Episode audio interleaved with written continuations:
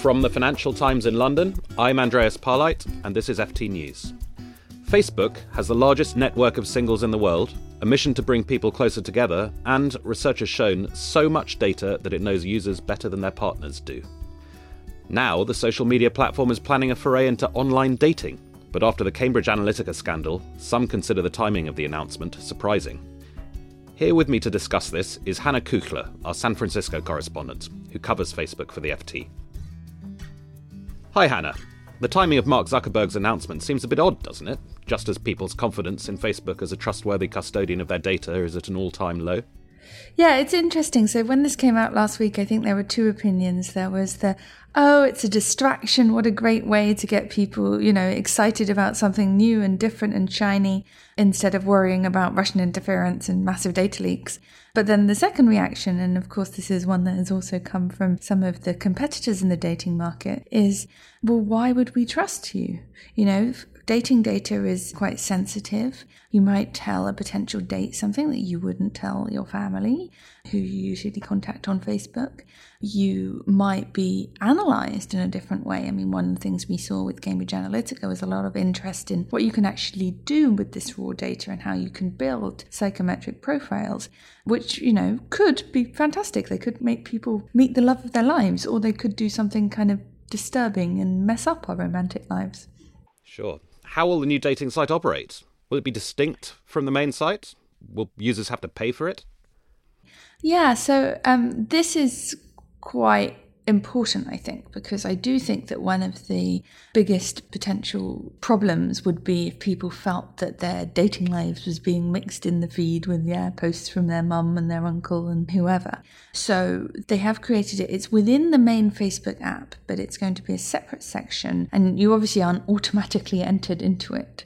So you sign up for that particular section, and you create a dating profile, and what you'll have is, you know, you'll only select a couple of your photos to be in it. Only your first name will show, and also you'll only be able to message people back and forth with messages rather than photos because I think they saw that as a potentially sensitive area with people sending nude pictures, for example. Facebook won't be charging for this, they don't tend to charge their consumers for anything. With so many users, how will they actually narrow down the search? Facebook is obviously a specialist in algorithms. You know, the main newsfeed algorithm has over 100,000 different aspects to it. So we won't be able to understand initially, and I'm sure they'll do lots of tweaking. I mean, the big question actually is whether all those users sign up. So Facebook says that there are about 200 million people on Facebook that have their relationship status set to single. We don't really expect all of those to sign up straight away. And one of the things that a dating site needs early on is a mass number of users because if people try it and they don't find anyone they're interested in, they might not try it again. Okay. And who are the market incumbents? And do they see Facebook's move as a serious threat?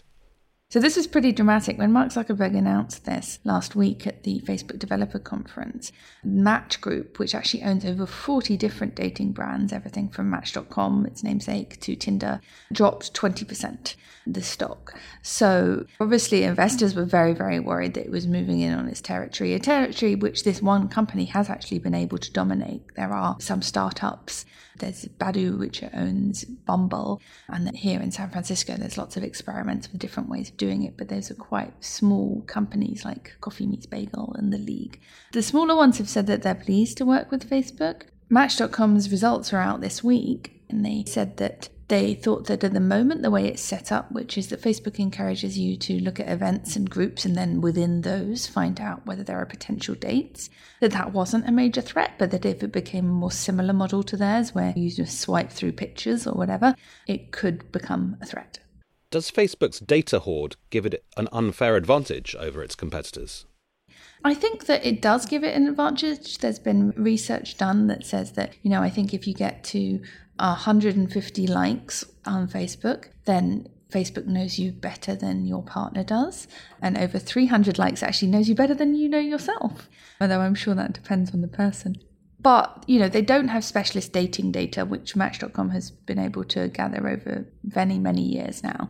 So I think the jury will be out on whether, you know, they're obviously very good at selling us shoes, but are they going to be very good at selling us potential partners? Thanks. And if you'd like to read Hannah's analysis on this story, you can find a link on our podcast notes.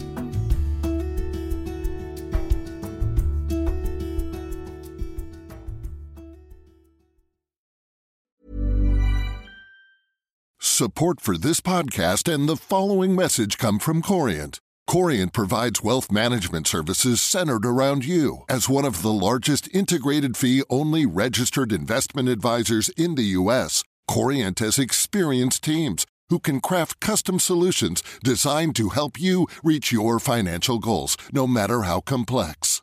Real wealth requires real solutions. Connect with a wealth advisor today at Corient.com. That's Corient.com.